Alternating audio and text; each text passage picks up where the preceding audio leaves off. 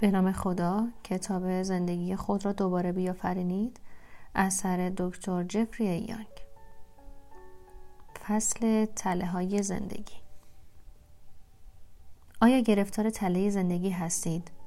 آیا به سمت رابطه با افرادی کشیده شده اید که مغرور یا بیاتفه هستند؟ آیا به دلیل ترس ترد شدن از سوی دیگران از نشان دادن شخصیت واقعی خود واهمه دارید؟ آیا در برابر اشخاص اطراف خود احساس کمبود می کنید؟ آیا همیشه آسایش و آرامش خود را در جهت تلاش برای بهترین بودن قربانی می کنید؟ الگوهایی از این دست را تله های زندگی می نامیم. در این کتاب به توصیف یازده تله رایج در زندگی می پردازیم و به شما چگونگی شناخت آنها، درک سرچشمه و روش تغییر آنها را نشان خواهیم داد. یک تله زندگی الگویی است که از کودکی آغاز و تأثیرات آن در طول زندگی منعکس می شود. آنچه که خانواده های ما با ما در کودکی انجام می دهند آغازگر این الگوست.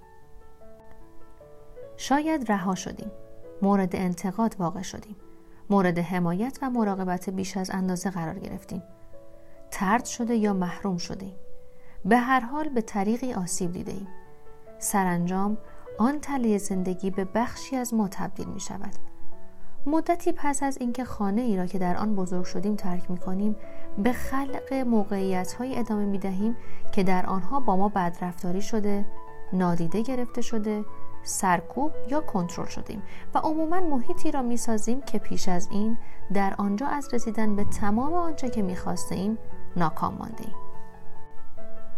این تله های زندگی هستند که مشخص می کنند ما چطور فکر کنیم، احساس کنیم، عمل کنیم و آنها را به دیگران منتقل کنیم.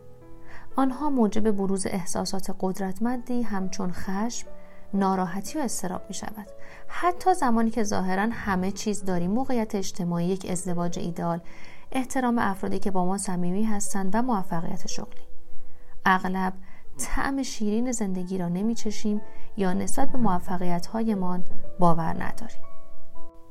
در اینجا کتاب به بست چند مثال می پردازه که به صورت خلاصه به اونها می پردازیم فردی به نام جد یک دلال سهام 39 ساله و بسیار موفق.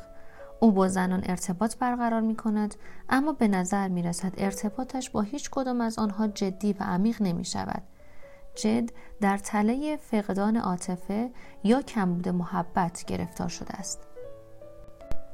هدر زنی چهل و دو ساله با استعدادی خارق العاده که به واسطه ترس های زمین گیر کنندش در خانه گرفتار شده.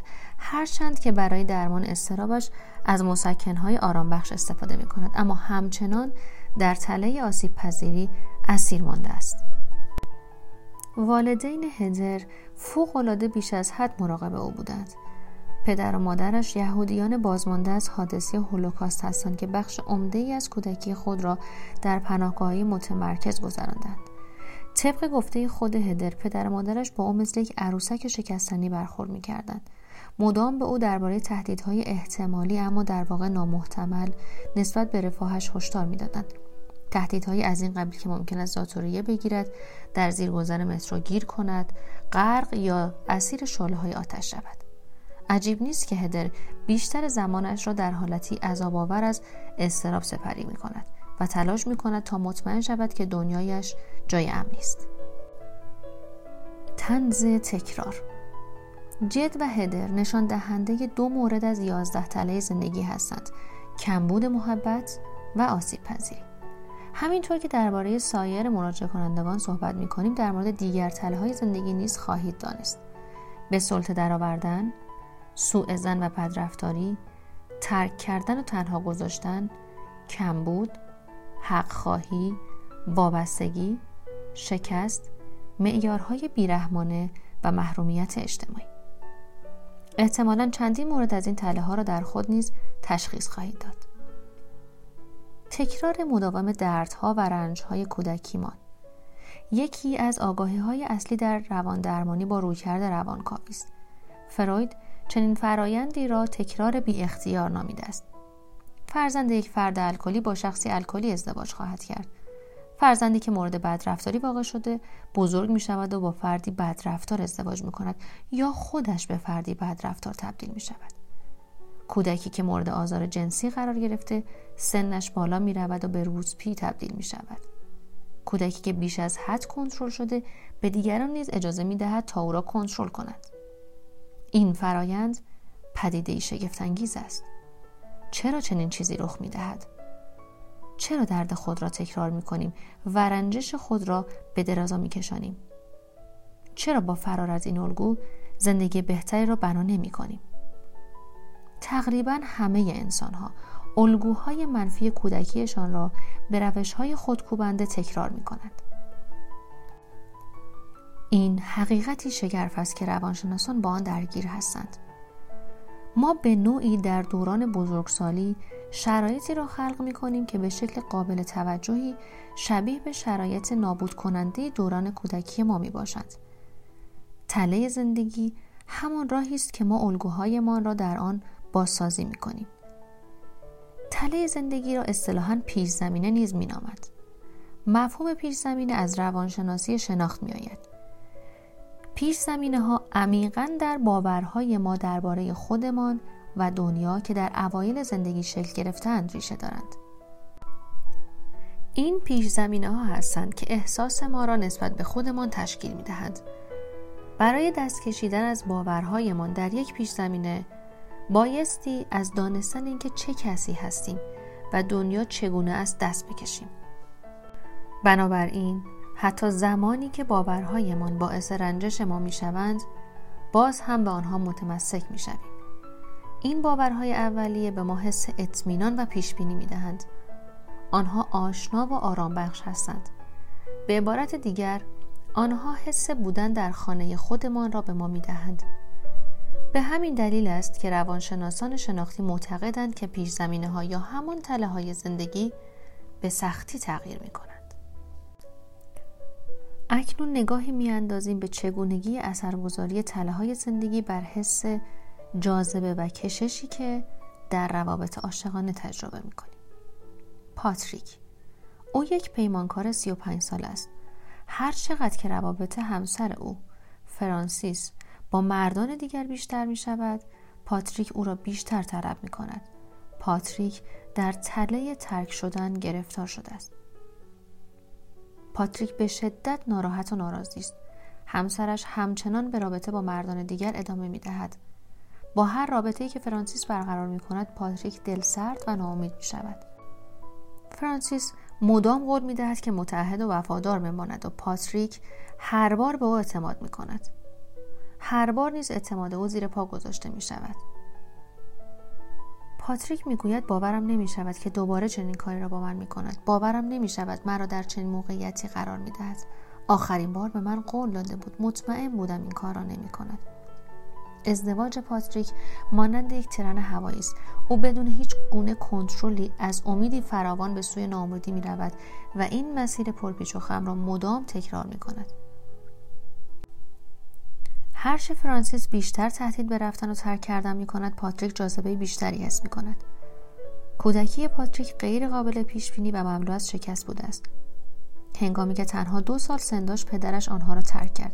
او و دو خواهرش توسط مادری الکلی بزرگ شدند که در هنگام مستی آنها را نادیده می گرفت و فراموش می کرد. چنین احساساتی را توانست با ازدواج با فرانسیس و تحمل خیانتهایش دوباره خلق کند. و این احساسات برای او آشنا هستند. ما به او کمک کردیم تا دریابد که دقیقا گرفتار چه الگویی شده و چگونه می‌تواند از این الگوها رها شود. به او یاد دادیم که چگونه می‌تواند در روابطش با زنان تر و با دقت بیشتری عمل کند. به او نسبت به خطرات بودن در روابط عاشقانه هشدار دادیم که او را به سمت افراد مخربی سوق می‌دهد که تا حد زیادی جاذبه جنسی ایجاد می کند. پاتریک با این واقعه تلخ روبرو شد که او مثل بسیاری از ما اسیر عشقی است که تله زندگی او را تشدید می کند. بعد از گذشت یک سال و نیم از روند درمانی تله زندگی پاتریک تصمیم گرفت تا به ازدواجش با فرانسیس پایان دهد. او سعی کرده بود تا رفتارهایی را که رابطهشان را خدشهدار می کند اصلاح کند که همین موضوع ناخواسته فرانسیس را از او دور کرده بود پاتریک دست از کنترل همسرش برداشت. به او آزادی بیشتری داد و هر زمان که از فرانسیس رفتار بدی نسبت به خودش می‌دید در برابر او ایستادگی می‌کرد و خواهان حق خود می‌شد. اما با همه اینها فرانسیس باز هم تغییر نکرد. وقتی برای اولین بار از او پرسیدیم که به ترک همسرش فکر کرده یا نه پاتریک جواب داد که از اتفاقات بعد از جدایی و نابودی خودش میترسد. اما زمانی که فرانسیس را ترک کرده و به ازدواجش خاتمه داد اصلا نابود نشد. در عوض به فردی آرام و با اعتماد به نفسی بیشتر تبدیل شد. فهمید که می‌تواند زندگی را بدون فرانسیس هم تجربه کند. ما معتقدیم که پاتریک حق ترک چنین رابطه مخربی را داشت. پاتریک به تدریج با زنان دیگر ملاقات کرد. ابتدا تنها به ملاقات کسانی می‌رفت که شبیه به همسر خودش بودند. بی ثبات و ناتوان در امر حمایت از او. گویی که پاتریک دوباره و این بار با سرعت بیشتر در حال ورود به همان چرخه قبلی است. هرچند که جاذبه و کشش زیادی حس نمی کرد اما آرام آرام به او کمک کردیم تا انتخاب های سالم تری داشته باشد. به مدت شش ماه با سیلویا زندگی کرد. زنی بسیار با ثبات و قابل اطمینان که به پاتریک وفادار است.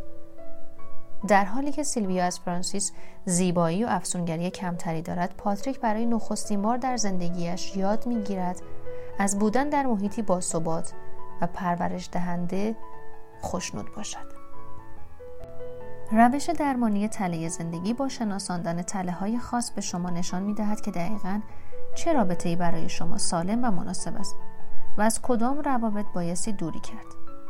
انجام چنین کاری اغلب ساده نیست. ممکن است شما نیز مانند پاتریک برای رهایی از باطلاقی که در طول زندگیتان در آن دست و پا می‌زنید مجبور به گرفتن تصمیماتی باشید که در کوتاه مدت دردآور است و حتی حال شما را بد می کند. مثال بعدی در مورد شخصی است به نام کارلتون. کارلتون 33 ساله. با پدرش در حال اداره تجارت فروش پارچه هستند. او در مدیریت سایر افراد موفق نیست و به شدت ترجیح می‌دهد کار دیگری انجام دهد. کارلتون در تله سلطه گرفتار شده است. کارلتون بیش از حد خود را فدای دیگران می کند او نیازهای دیگران را در اولویت قرار می دهد او همان کسی است که همیشه وقتی دیگران از او می‌پرسند چه می‌خواهی می‌گوید فرقی ندارد هر چه تو بگویی. کارتون سعی می‌کند با استفاده از پاسخ مثبت به خواسته های همسرش او را خوشحال کند. او با عدم استفاده از کلمه نه فرزندانش را نیز خوشنود می‌سازد. سعی می کند از طریق ورود به تجارت خانوادگیشان علا رقم اینکه علاقی به شغل ندارد پدرش را نیز خوشحال کند.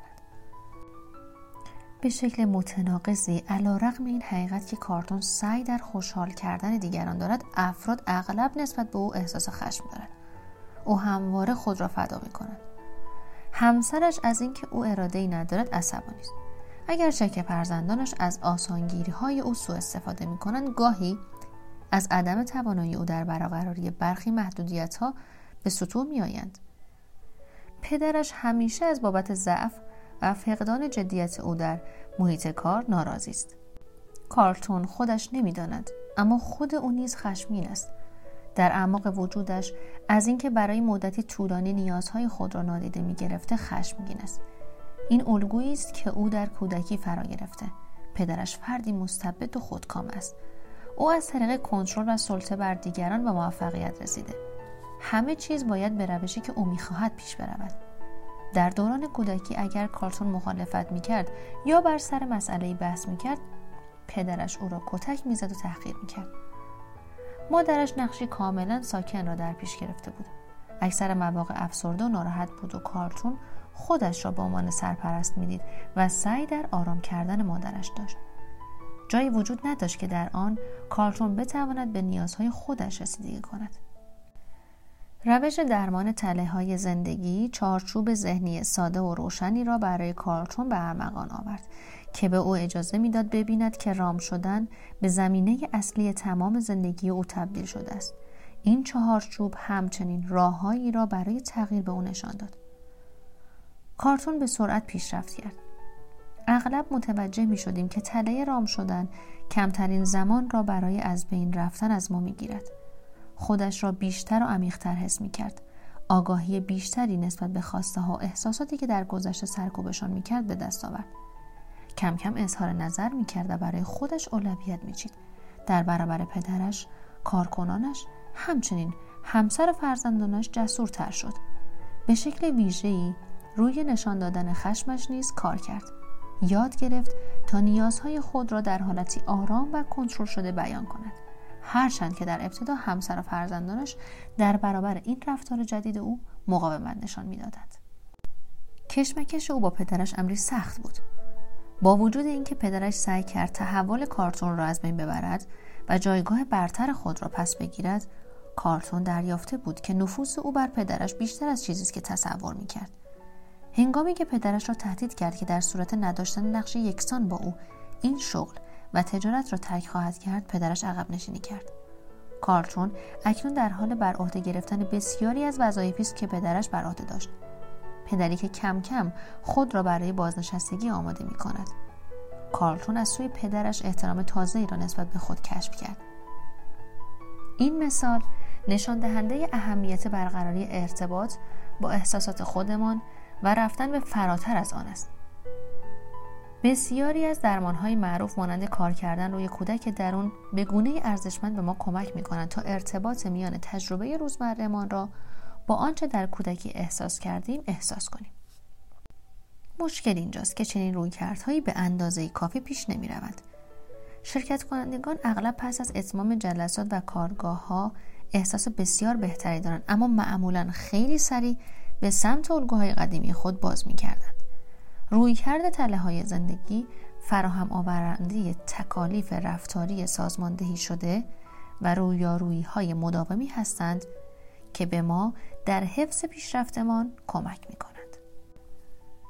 هرچند که در طول این سالها فهمیده ایم که روش های شناختی و رفتاری در عین با ارزش بودنشان برای تغییر الگوهای زندگی کافی نیستند بنابراین به آفرینش رویکرد تله های زندگی پرداختیم خب تا اینجا به ضرورت آگاهی در مورد تله های زندگی دست پیدا کردیم فصل بعد رو با پرسشنامه کتاب آغاز می‌کنه که به ما کمک می‌کنه تا بدونیم کدوم تله های زندگی در مورد ما صدق پیدا می‌کنن. پس بهتره پرسشنامه مربوط به فصل شما گرفتار کدام تله زندگی شده اید رو پر بکنید تا بعد از اون به توضیحات مفصلی در مورد هر کدوم از تله ها بپردازیم.